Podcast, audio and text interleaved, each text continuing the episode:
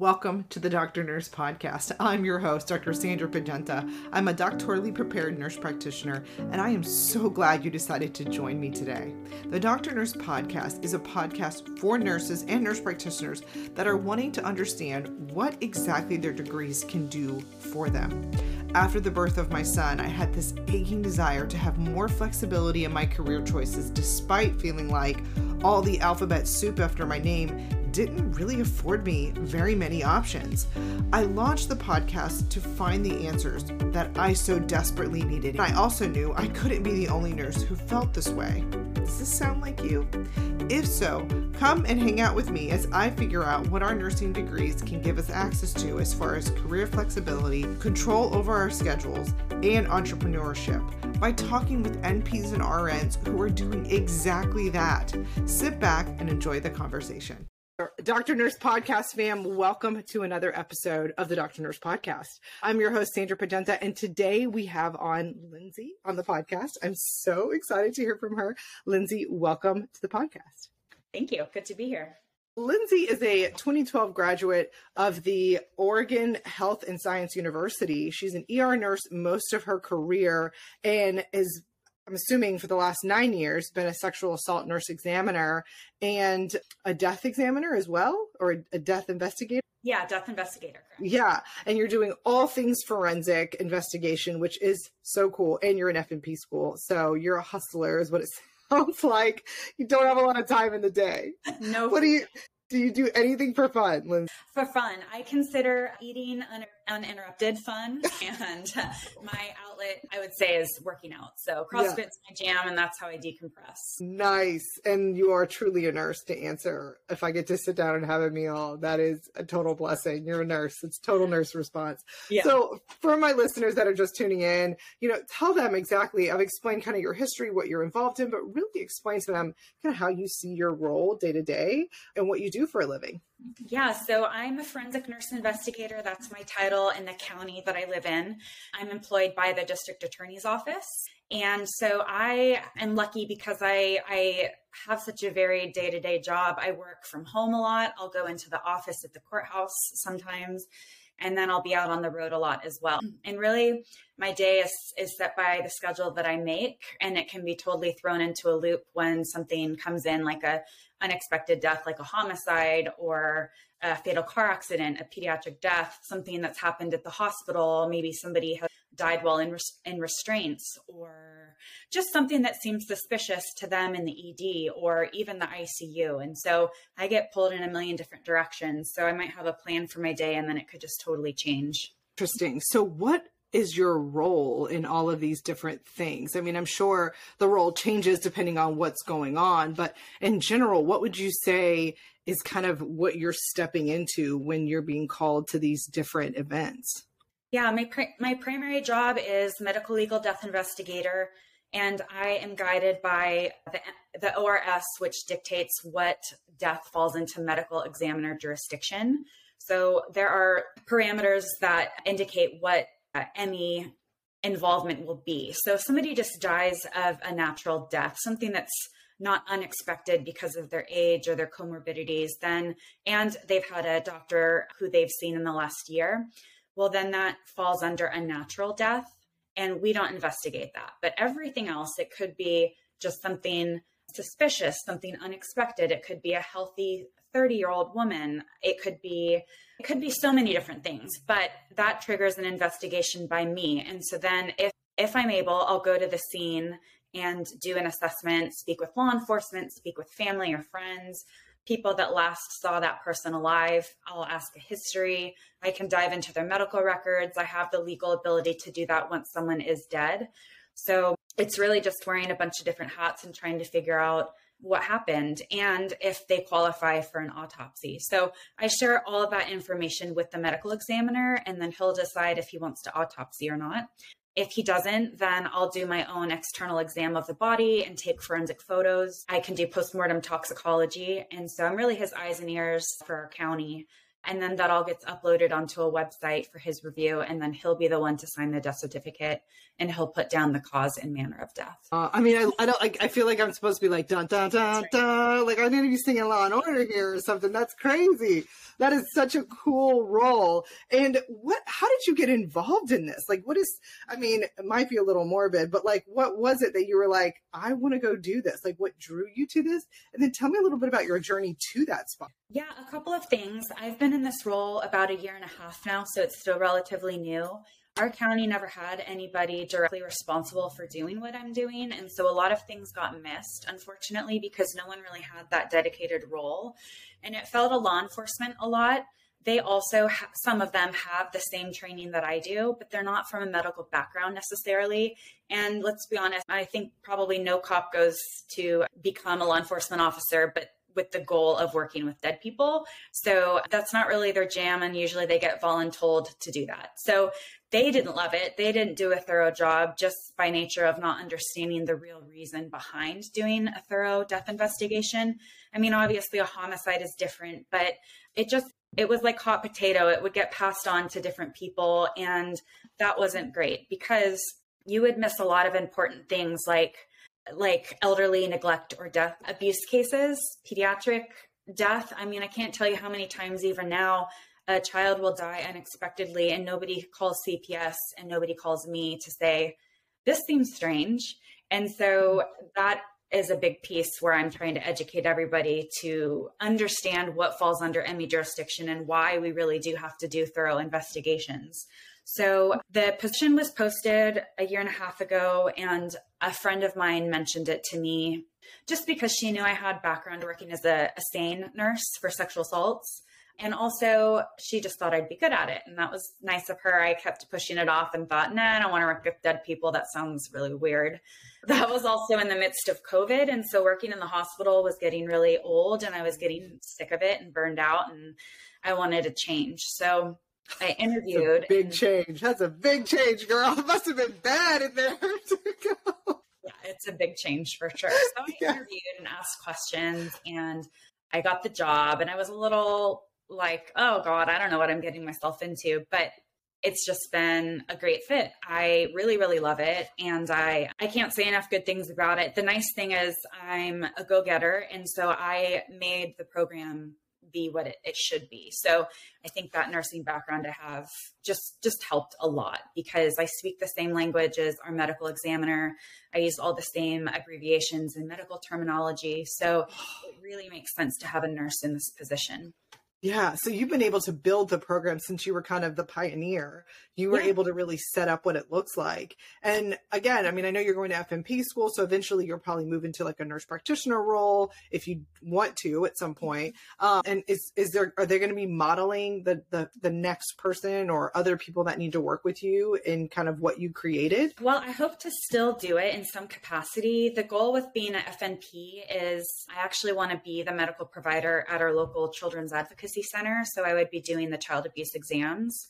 So my background with the death investigation and SANE work is perfect for working with victims of child abuse. So I don't know that I can do it all, but I would like to somehow stay involved in the death investigation side later. But also, with that said, in a couple years, I might be sick of it and want something new. So I'm not sure, sure, but I know that through just the last few months, it really seems like word of mouth has gotten out that this job exists in my area. So I've had so many nurses reach out and ask if if we're hiring and if I do job shadowing or just they just want to know if they can get involved in forensics somehow. So I think that it's a new area of nursing still. And at least in my area, it really didn't exist beyond being a sexual assault nurse. So I I see a lot of potential for growth. Yeah. Sure. So tell me a little bit about the sexual assault nurse because I'm also very unfamiliar with that. I mean, I I've seen it like again like on TV. You know, the nurse comes in and she does an exam and she says these are the you know this is what we believe has happened based on looking and doing an assessment. We believe that this has gone on. You know, these terrible horrible things. So kind of explain to me your role in that. I mean, are you kind of in that? Is that how it's depicted on TV? Is that ac- actually you know true or is it something different? Well, I don't really have a frame of reference because I never watch shows like that. Because it's like watching Grey's Anatomy. You know that's not real, and it's a exactly. yeah, so, exactly. I can't say that I watch shows like that. I like binging Love is Blind and crap like that because it's lighthearted and it usually makes me feel better about myself. And that's also my way to decompress is crap TV like that. So I don't know, but I can tell you working as a SANE is similar but different. So you are looking at the patient like a crime has been committed. So you're doing a, an interview, you're doing a head to toe exam, you're doing evidence collection anywhere where there might be evidence based on their story or their memory of what happened. And even if they don't remember what happened, maybe they were drugged or maybe they were strangled and they passed out, there's still go to areas where we're always going to do swabs to collect evidence. And then we'll make STI medication recommendations to the provider. And then the ER nurse will dispense those. We'll give discharge instructions, work with community advocates to make sure the patient has a safe place to discharge. And then usually that's where it ends. We'll never usually see the patient again unless we're subpoenaed to court a year or two later. Wow.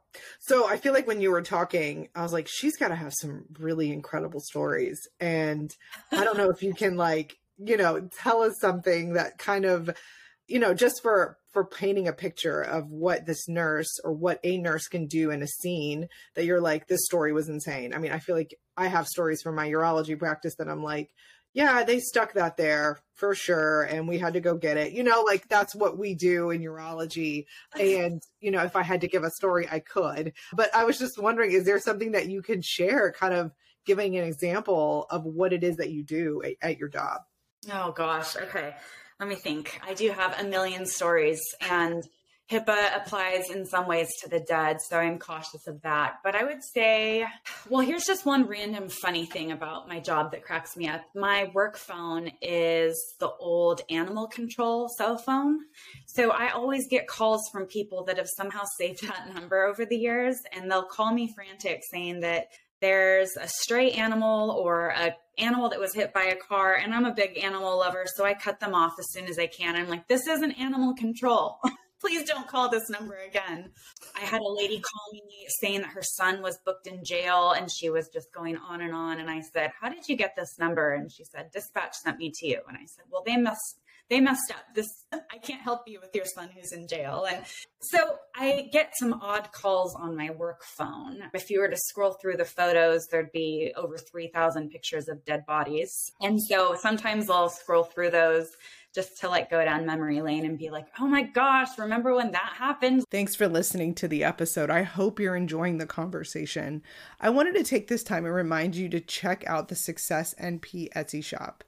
It's a shop that I design with my best girlfriend cute nurse practitioner gear, hats, bags, anything you could think of, as well as adorable digital products, mom life stuff, so resources, for nurses to come. We're just excited about our shop. It's another way to support the podcast and to get really cool gear.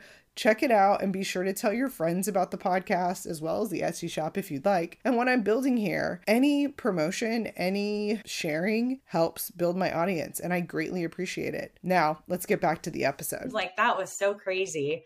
It's nuts. Um, so, let's see. There there was a i guess a good example of job security for me was there was a sheriff's office case where this woman who was older was found dead at home in her trailer. It was like a like an rv kind of trailer.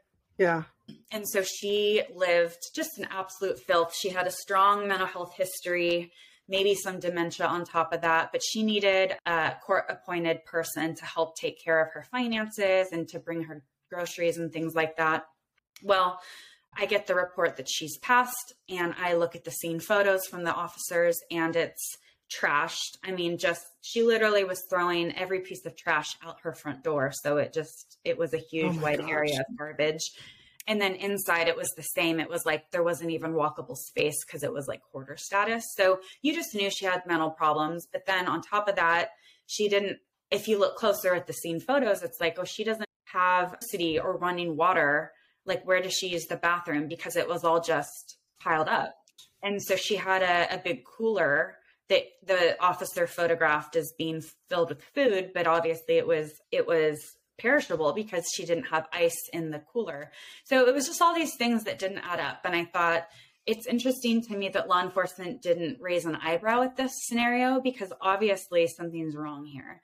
Yeah. So I called Adult Protective Services and made a report because in the re- in the police report it said she had had a caregiver and I was wondering who is this because they're yeah. doing a very bad job.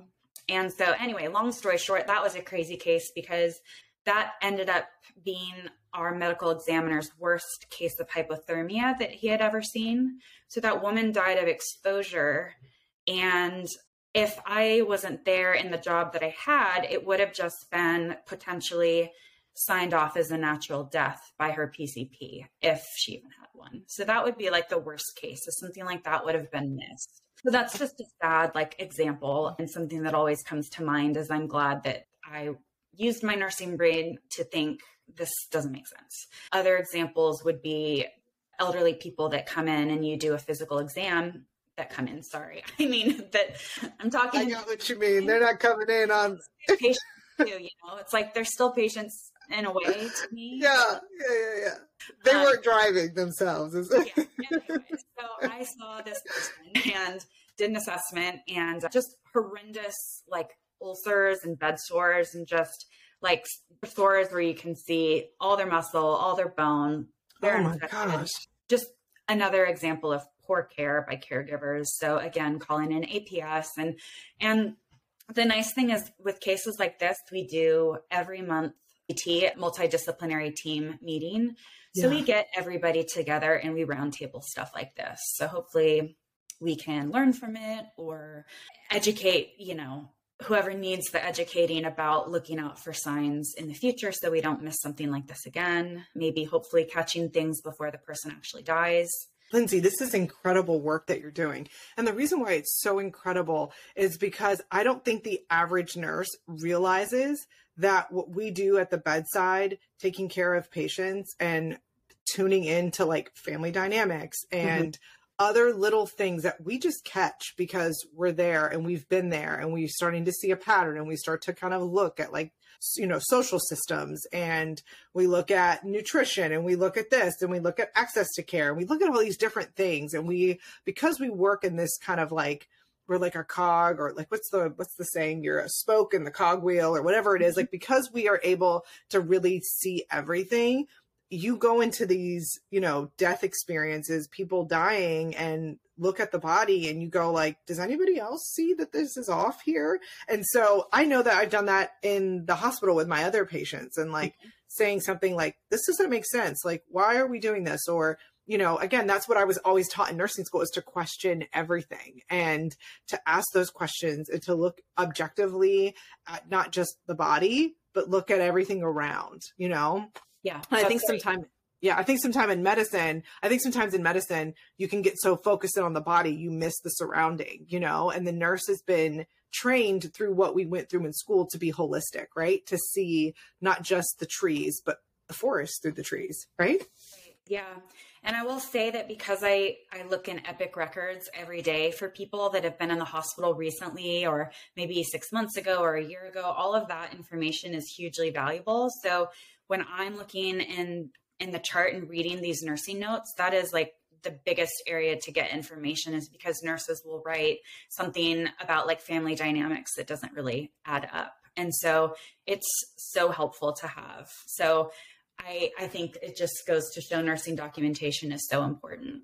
Yeah, yeah. And again, those nursing skills that you formulate in the at the bedside can always translate to something else. If you find yourself like Lyndsey, just like burned out, exhausted, tired, you're like, I got to do something else. So you're really equipped to do stuff you would never even think about that I never thought when I saw you on Instagram I said there is no way like I've I, have seen it on TV is it as seen on TV or is it something different and it sounds like it's something totally different than just these one snapshot. You take a picture and you walk out of the room and you say, This is what happened. Like, no, you're looking at the total picture. And then to hear that there's even a next level up with the nurse practitioner role that you could then step in and you could save and rescue children and assess them and make assessments and, you know, begin to really change people's lives. I think that's just incredible. Yeah, I know it's this weird niche of nursing that I didn't know existed, but I think that for me like somebody made this job description, but what what they wrote didn't make any sense, and so I've changed it to make sense for what our community needs and what I can offer. So, I think if people are interested in that, they have an opportunity to make it work for them in their community if it doesn't already exist. Yeah, yeah. And for a nurse that's thinking, okay, so where do I go to even get started with forensic nursing? Did you have to take some type of course or certification in order to learn how to do these death exams and, yeah. you know, being able to refer to all these different governmental programs, making sure people are safe, making sure, you know, reporting? What did you do? Or was this on the job training? You just were like, hey, listen, I have an understand a general understanding. I just need the specifics, or did you take a course? Yeah, I, I had to take a course. There's a 40 hour medical legal death investigator course put on by our state medical examiner's office. I took that with a ton of other people, and I'd say probably 90% of them were all law enforcement officers. So we all took the same class. We had an exam at the end of it, and then we were appointed by, you know, depending on the county you live in, it would be your county medical medical examiner and district attorney. So from there, I think it just depends on where you're working and what their expectations are. But for me, I didn't have anybody to teach me the job because there wasn't anyone. So I went out of county and reached out and asked for help and guidance and job shadowing. And I ended up figuring out who I could trust to learn from and who did a better job than maybe somebody else. And then I just tailored that to where I live. So, and then on top of that, there's just all kinds of education online. And like any nursing thing, you're always doing continuing education. For the sexual assault nursing, it was similar. So, another 40 hour class, and then on the job training and, and shadowing, and then being watched by another nurse to make sure that you're doing it okay. And then you can work independently. And so I think those areas are complementary and it's just, it's different. So I actually just recently did a, a post-mortem SANE exam on somebody, and that's something new. I've never done that. So I had a lot of questions, and we just kind of talked out loud with the forensic staff. And I, I, I remember saying, So, this is what I do on a living person. Mm, do I change this process on a decedent? This person's been dead a week. Does that change the process at all? There's there's no one to consent, obviously. So, what paperwork do I do? And so, we kind of just had to walk that through step by step because it was kind of new for everybody. You don't do that often, yeah. but it's going to be really interesting to see what what they come up with evidence wise from that kit. Yeah, and what I was I was thinking too when you were talking, uh, it sounds like you have to be very flexible at this job. This is not a job for someone that you know wants everything to be very rigid. It sounds again because yeah, you couldn't are, do it if you want. Yeah, that. Yeah. Yeah. I have a work phone and my laptop, and I carry two cell phones with me all the time. And I have the laptop with me frequently. But I just, I really just, unfortunately, I don't like cell phones or to be glued to my phone. You know, I, it's obnoxious. That's how I need to, to, decompress is to get off of social media, to get off a screen. Even, you know, I don't want TV sometimes. I just feel totally burned out because I'm always on the computer and my phone.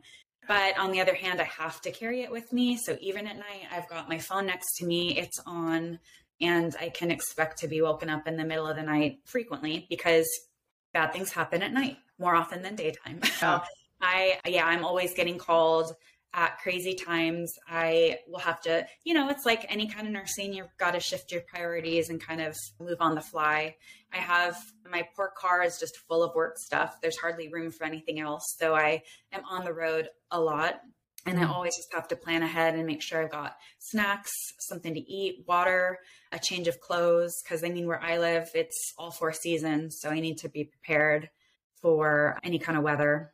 Interesting. So that's part of the fun too is i yeah. I like that variability. And i was yeah. getting sick of you know being on my feet for 12 hours a day at work and this is a different kind of environment for sure. I mean i'm definitely more sedentary than i've ever been. I am at home working a lot so it's not like i'm walking six miles a day anymore. Yeah. So it's just it's different. So is the documentation with this job a lot more or is it just kind of cut and dry is the document i guess is the documentation it's got to be different it's got to be a lot better than the documentation that you've been doing in the hospital i hear you on you're on your your computer a lot but i'm sure it's it's not as as tedious as what you were doing when you were in the hospital. No, it's it's not. It's very succinct. You use a lot of bullet points when you're documenting. The medical examiner wants short and sweet. He doesn't need all yeah. the details. I mean, if it's a homicide case, then I definitely do more documentation with that, knowing that I'm probably going to be subpoenaed at some point. But it's just facts. This is what happened. This is the time. This is what I was told. This is who is here. Step by step, this is the process that I got to. And it's it's documenting just important things like the case number, the officer assigned, when was that last person known alive, when were they found deceased, what are their medic what's the medical oh, excuse me what is their medical history? What kind of medications do they take? Do they drink? Do they use illicit drugs? I mean again very similar to nursing stuff. Yeah. Um, so it's it's it's not nearly as much as you would have to do as a nurse like a inpatient med surg nurse yeah. documenting their 12 hours. You've got that person. So i'm yeah. appreciative of that. But when you have a lot of people to document on then you feel like you're sitting there for a while. Got it. And and you can i guess you were kind of saying you don't have a set schedule there is no set patient load so you could get more calls one day less calls one night i mean it's kind of like you said you have to just be flexible and I mean, to stay motivated, we'd like to be paid. Is this pay comparable to what you were making in the hospital, or is this something? Is it more? I mean, I feel like no, it should be less, more. unfortunately. It's and you're less. not getting shift differentials. I don't get paid to be on call. I can make overtime, but really my only perk is mileage reimbursement. So working for the county is nothing lucrative, but you know, that's not why I do it, but it, it, it is a pay cut from the hospital, which is the one downside. Yeah. Got it. And I'm sure based on how erratic the schedule it is, it's harder to like pick up a side hustle or pick up some other type of side job because of i mean besides going to school that's work in and of itself. But i was just thinking like it'd be pretty hard to side hustle as a nurse and then have this schedule that's kind of erratic at this job. So this is definitely like a labor of love. You have to love what you're doing. You have to because again when you love what you're doing yeah you want to be able to cover your bills and take care of the things you want to take care of and live a certain quality of life. But outside of that if you enjoy what you're doing then it sometimes doesn't necessarily matter if you make more if you hate what you do you know because yeah, the work's hard it works mm-hmm. harder, you know, because I don't enjoy this. So, and you said you do have some mentors, you have some people in different counties that you can jump, you know, throw something by, you know, explain. You were talking a little bit about that. I like to to say that sometimes because people think like, oh, there's like nursing. I feel like lacks a lot of mentorship from other nurses because women just trip on things and we should be way more giving with information i feel so, any ment- mentors along your way that still stay in touch and keep you encouraged? Because again, this is a really neat, a niche nursing area. So, yeah, I have one SANE nurse in particular. She was an ER nurse, friend of mine. And she, I mean, I started out as an ER tech when I was in nursing school, and then my practicum was in the ER, and then that's the same ER I got hired in, and also where I became a SANE nurse. So one nurse in particular saw me through all of that. And then she was the original SANE nurse at our hospital. And it was a level four trauma center in a rural area. So it's not like they were crazy busy and didn't have a lot of SANE cases. But she just, I've been a nurse 11 years now. She's always been someone I can reach out to this whole time with SANE in mind. But also, she's super intrigued by the death investigation stuff that I'm now doing, just because I think there's a lot of crossover with interests. So if you're into SANE work, you would probably be interested in death work. The forensic piece is very similar. So there's one nurse that stands out for sure. And then, yeah, there's a couple of SANEs and MDIs, so same as me, in the state that I live. And so they've been great mentors as well because they understand both side of things that I'm doing. And both of them are near retirement. So it's been fun to kind of pick their brains this last year and a half. And then yeah. they've been very encouraging of me pursuing my FNP. So they've been great to work with as well. And then last is our medical examiner. He is so knowledgeable and so mm-hmm. kind. He's so good to work from and I or work with, I should with. say. Mm-hmm. But he I mean, if anyone has the opportunity to see an autopsy, it is the best way to learn anatomy. It's strengthened that so much for me. I did advanced patho last term, and so seeing everything as I'm taking that course was really fun. And I wow. got to ask questions every day. Yeah, exactly. He was a good resource. He's an MD, mm-hmm. correct? Yeah. Yeah, yeah. No, those guys are smart, man. You just like I, I, one of the that's one of the things I love most about working in the hospital is just having access to physicians so quickly, just to like pick their brains. And so many of them are so well learned and well studied. It's just incredible how much they know. And yeah, you you start to just go like, I really respect, you know, what you what you know and how you're able to just make it simple. That's the other part too, is how well they're able to simplify things that you're just like, and then you walk you walk away and you step into it and you're like oh i understand that so much better now because he simplified it. It wasn't so difficult. I, I, saw it a lot more difficult through my lens and now that i'm seeing it through his it's a lot simpler. So yeah that's really cool. Yeah you always can figure out really fast who likes to teach and who feels who's acting like they're bothered by you asking them questions so yep Hundred percent. I never want to be that person. Yes. But the Nurse Instagram I've created recently has been really cool because that has just drawn a lot of nurses, pre-nurses, ex. I mean, just even like law enforcement officers who are considering a career change. All kinds of different people have found me on there. And so it's been cool because I've connected with people that have questions and also a good way to find colleagues that are in the area area of work that I am, but maybe live somewhere completely different and even a different country. So I I think it's been a really fun way to meet people and interact. Yeah, I was just thinking as you were talking, I mean, potential side hustle business would be creating a, a community for, say, nurses on Facebook, or I know you don't want to look at a screen anymore, but I was just thinking, mm-hmm. like, you know, it's that's definitely some way that you can, yeah, like start to create and foster community between people that are interested or people that are doing it so that you guys can, you know, talk and chat and I don't think there's anything wrong with that. And I, again, like so many nurses would love to hear and be able to reach out to people. So that would be, I mean, I know you don't have time for a side hustle, but if you're thinking about something, you could start something. Okay? Yeah, uh, yeah. So for the last question of the podcast, I just like to ask if you go back to yourself and ask yourself or tell yourself a piece of advice at the start of your career, you know, 11 years that you've been a nurse, is that is that right? Eleven years. Mm-hmm. Yeah, eleven years you've been a nurse. That you would tell her, Lyndsey, hold on to this piece of advice. Don't you deviate from it because it is true regarding nursing or nursing in your career. What would you tell her? Mm-hmm. I think uh, for me, like it took a long time for me to get here. I didn't really know what it meant to be a nurse when I got into nursing school. No one in my family was in healthcare. And I just thought it was a lucrative job with good job security and it would pay well and I could live anywhere.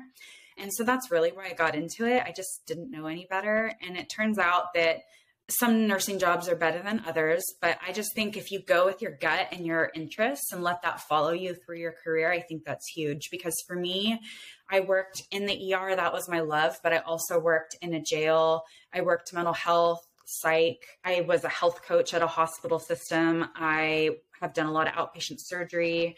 I mean, all kinds of things. Like in 11 years, I've had a ton of different jobs, but I've also lived in a couple of different states and had some really cool experiences. So I just think, with all that said, I always have been curious. And so mm-hmm. don't be afraid to network and ask questions. I think a lot of people feel like at a certain point they don't want to come across as, you know, like you should already know this. Like, why are you asking that question? But stay curious. And the best thing about going back to school after all this time, even though I, I swore I never would, here I am, you get to relearn a lot of that stuff again, but now you have context. So for me, I, like I said, I wasn't in healthcare before and I was like 20 years old when I got into nursing school. So there was no context then, but now there is. And so it's just been so much more valuable.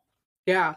I was going to say, as you were talking, curiosity might kill the cat. And then I was thinking, I don't know if that that joke works at all, but it was just something about, you know, here you were talking about curiosity and then you do death work. So I was like, curiosity yeah. killed the cat. I don't know. Anyway, it's hmm. just funny that like, again, what you're saying is stay curious, be looking for new things.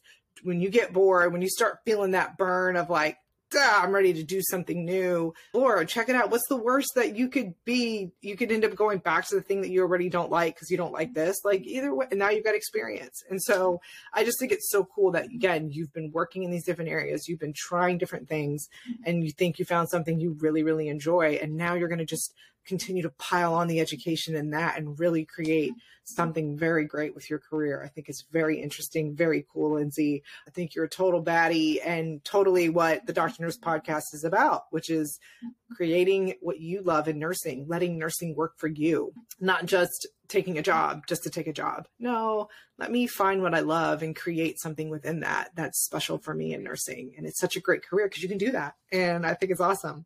So for the last part of the interview, it's the rapid fire questions, questions, questions. questions. Are you ready? Yes. Okay, so you don't watch TV, so I got to let on my TV. What was your first job? My very first job ever. I I was a trail guide. I was a horse girl growing up. That's cool. That's yeah. really cool. And do you play board games? What's your favorite board game? Oh, board games. Gosh, you know, I'm an only, I'm an only child, so I didn't really grow up playing games like that. I had. Oh, Those were my friends. A lot of Barbies. Okay, got it. Okay, that makes sense. That makes sense. And if you had to give a book to somebody to read, do you do a lot of audiobooks? Maybe you do audiobooks in the car. I, I read a ton, but my my recall on names is horrible. Like I have oh. a library that I review, and I'm like, oh yeah, that was a good one. But if you yeah. just ask me like, what book would you recommend? I'd, I'd be like, let me look at my library behind me. I can't remember. okay, okay. Let me do another one. I can't do that one. Okay, for you, what's the best age to be? Boy, I'm turning 34 soon, and I just can't believe that. That's a trippy thing to say because I don't feel my age. Yeah. Hmm. I'll say 33 because right now it's pretty badass. I love what I'm doing with things. And I feel like once you're in your 30s, you seriously do like give up a lot of that crap that you worry about in your 20s. And you do feel more like self assured and confident and like just not willing to put up with people's crap. So, yeah. 30s in general. Yes, good answer. Good answer. I feel like on Steve Harvey on the Family Feud. Yeah, I love that answer. That's great. And again, thanks for coming on to the podcast. Thank you for your time today and sharing what you do with my guest. Yeah, it was a lot of fun. Thank you. Yeah. All right, guys, don't forget to enjoy the journey of your career and thanks for hanging out.